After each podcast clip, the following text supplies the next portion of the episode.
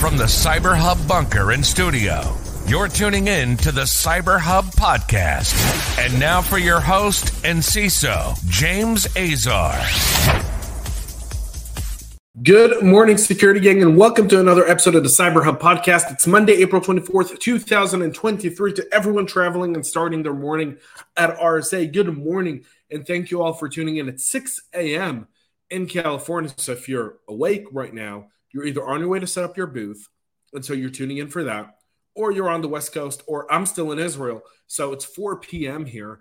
Um, and, and, and, a beautiful day, just lovely weather. The ocean's right behind me. I hope you can see that. I don't want to rub that in your nose, but the ocean's right behind me, and it is magnificent. Spend the morning on the beach with my little one and can't complain.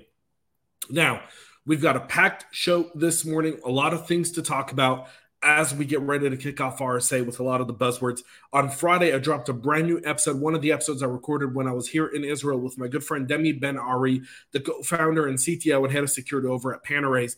We talked about generative AI, the cyber risks, the human risks, and really what's the balance. And I hope you all tune in, catch the episode, a really, really fun conversation with my good buddy Demi. And really, when Demi and I get in a room together, we we we just go at it. We could have done a three hour episode. Literally, we could have. All right, without further ado, join me for a coffee cup cheers. My double espresso coffee cup cheers here. CyberHubPodcast.com. Find all the latest. We'll kick off with critical infrastructure also being hit by the supply chain attack behind the 3CX breach. The X Trade software supply chain attack that led to last month's 3CX breach has also, has also impacted at least several critical infrastructure organizations in the United States and Europe, according to Symantec. The North Korean backed uh, threat group is linked to trading technologies and 3CX uh, attacks used a Trojanized installer for Xtrader software to deploy the VeiledSignal multi stage modular backdoor onto the victim system. Once installed, the malware could execute malicious shellcode or inject a communication module into Chrome, Fox, or Edge processes running on compromised systems. The, in addition to this, two other organizations involved in financial trading were also hit, but this also impacted two critical infrastructure organizations in the ener- energy sector, one in the US and the other in Europe. Um, it's very likely that the strategic organization, organizations compromised as part of the supply chain attack will also be singled out for subsequent exploitation. Um, this attack has obviously been very, very wide ranging on North Korea, and we'll get to North Korea at the end of the episode, a lot more there. The cascading attack itself is being attributed to UNC 4736. That's the Lazarus group in North Korea. And we'll talk about, again, the North Koreans here towards the end of the show. Ghost token GCP flaw lets attackers backdoor into Google accounts and gain actual persistence. Uh, our friends over at Astrix Security discovered Ghost Token, the Israeli cybersecurity startup that found and reported it to Google in June of last year. The security flaw was addressed through a global patch that was rolled out in April of this year after being authorized and linked to an OAuth token that gives it access to the Google account. Malicious apps could be made invisible by attackers after exploiting the vulnerability that would hide the app from Google's application management page, the only place where Google users can manage apps and connect to their accounts. According to Astrix, since this is the only place Google users can see their applications and revoke their access, the exploit makes the malicious apps unremovable from the Google account. The attacker, on the other hand, as they please, can unhide their application, use the token to access the victim account to quickly hide the application again and restore its unremovable state. In other words, the attacker holds a ghost token to the victim's account to hide malicious apps authorized by the victims. Attackers only had to make them enter a pending deletion state by deleting the linked GCP project. However, after restoring the project, they would be provided with a refresh token that made it possible to retrieve a new access token that could be used to gain access to the victim's data. This has now been patched by Google, but a job well done by the folks over at Astrix um, in a really world class find. Excuse me, my voice, my allergies are acting up here a little bit.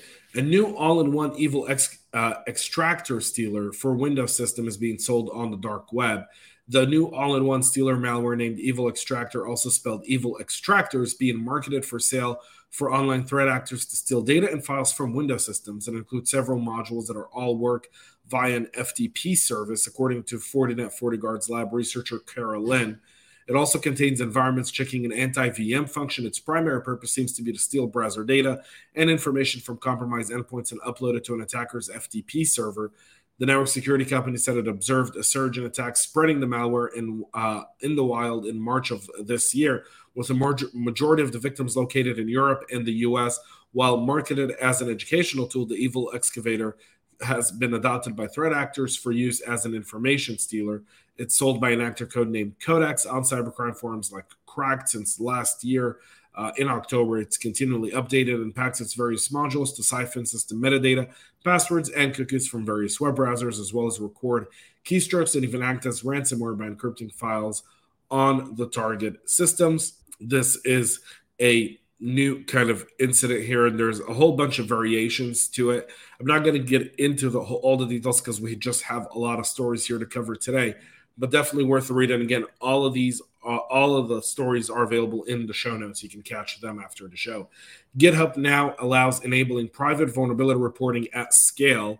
This new feature is the private vulnerability reporting that's now generally available and can be enabled at scales on all repositories belonging to the organizations once toggled on, security organization uh, researchers, sorry, can use this dedicated communications channel to privately disclose security issues to an open source project's maintainers without accidentally leaking vulnerability detail. This is a private collaboration channel that makes it easier for researchers and maintainers to report and fix vulnerabilities on public repositories, according to GitHub's Eric Tooley and Kate Caitlin, uh, Catlin. I'm sorry. Since its introduction as an opt-in feature in November of 2022 during the GitHub Universe Global Developer event, maintainers for more than 30,000 organizations have enabled private vulnerability reporting on more than 180,000 repositories, receiving more than 1,000 submissions in that time uh, period. Now it's being open for everyone. Private bugs could also be sent via a GitHub REST API using the parameters described on the documentation page but it's really, really simple to do. The House committee got together and started looking at the DC Health data breach. And now, a top administrator with the Washington Health Insurance Exchange did apologize to House members on Wednesday for the data breach that resulted in the disclosure of PII for thousands of users, including members of Congress. According to Mila Kofman, the executive director for the District of Columbia Health Benefit Exchange Authority, the leak was the result of a human error. This was told in a joint session joint session of two House oversight committees. She said a server was incorrectly configured in mid of 2018 when they installed the internal communication program Slack. That faulty configuration allowed an unauthorized individual to access the server and steal two reports containing personal information of 56,415 current and past customers, including members of Congress, their families, and staff. Some of that information was later offered for sale in an online forum. The issue first came to public attention when members of the House of Representatives and the Senate were informed that they and their staffers may have been affected.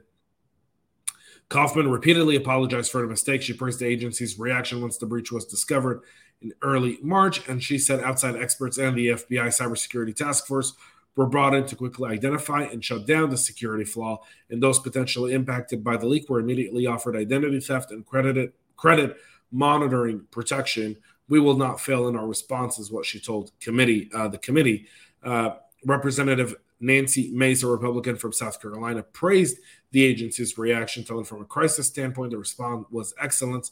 However, Mace took exception to what she called an unacceptable lack of detail on exactly who was responsible and whether that employer or contractor has been punished or fired. So there's some accountability uh, that's being sought, but very little of it will we ever see. Russians uh, attackers are suspected in an ongoing exploitation of an unpatched server here the print management software Papercut said it has evidence to suggest that the unpatched servers are being exploited in the wild. They're citing two vulnerability reports from Trend Micro.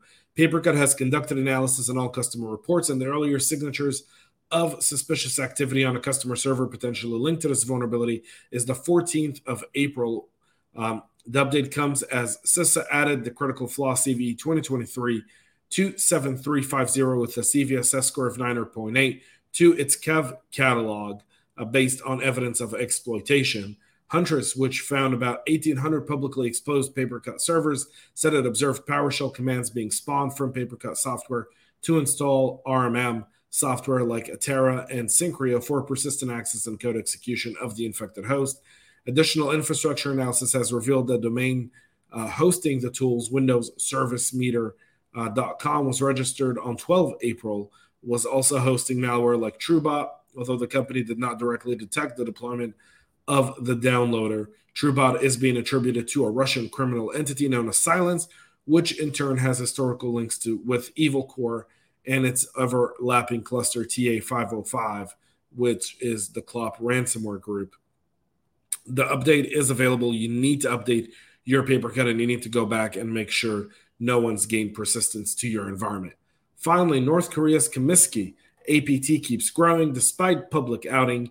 Kim Jong un's Swiss Army knife continues to spread its tendrils around the world, showing it's not intimidated as more people close in, and they shouldn't be. North Korea is a sanctioned country; they've got nothing left to lose, and so why not continue to do this uh, activity?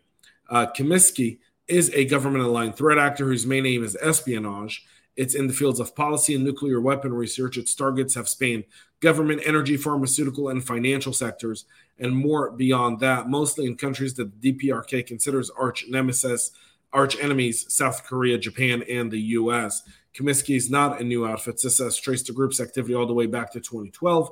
Interest peaked last month thanks to a report from Mandiant and a Chrome extension based campaign that led to a joint warning from German and Korean authorities. We reported it on it here as well. In a blog published uh, just a few days ago, VirusTotal highlighted a spike in malware lookups associated with Kimsuky, as demonstrated in the graph below.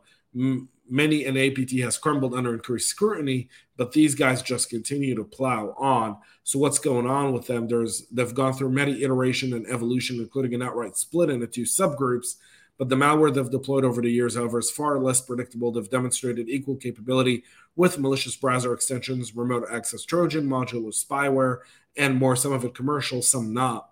In the blog post, VirusTotal highlighted the APT's propensity for delivering malware via docx macros. In a few cases, though, the group utilized CVE 2017 019 or 9 or a 7.8 high severity arbitrary code execution vulnerabilities in Windows and Microsoft Office. The recent uptick in interest around uh, Kimsuky VirusTotal has revealed that most uploaded samples are coming from South Korea and the US. This tracks with the group's history and motives. However, it also has tendrils in countries uh, one might not immediately associate with North Korean politics, like Italy and Israel. Uh, for example, when it comes to lookups, individuals taking an interest in the samples, the second most volume comes from Turkey.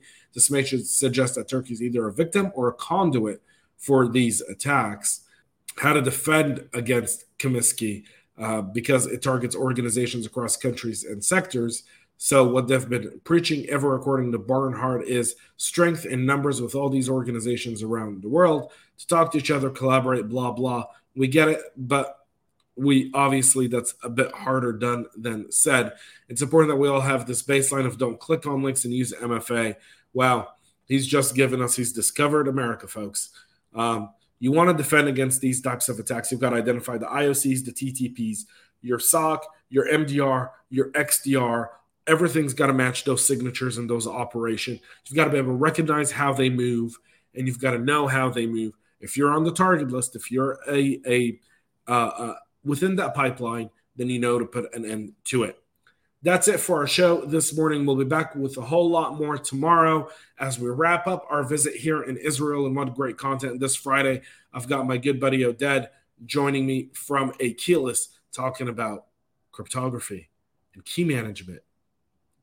But you guys can understand it, like literally in layman terms. Unbelievable. You don't want to miss it. That's an episode dropping this Friday. Until then, have a great rest of your day. And most importantly, stay cyber safe.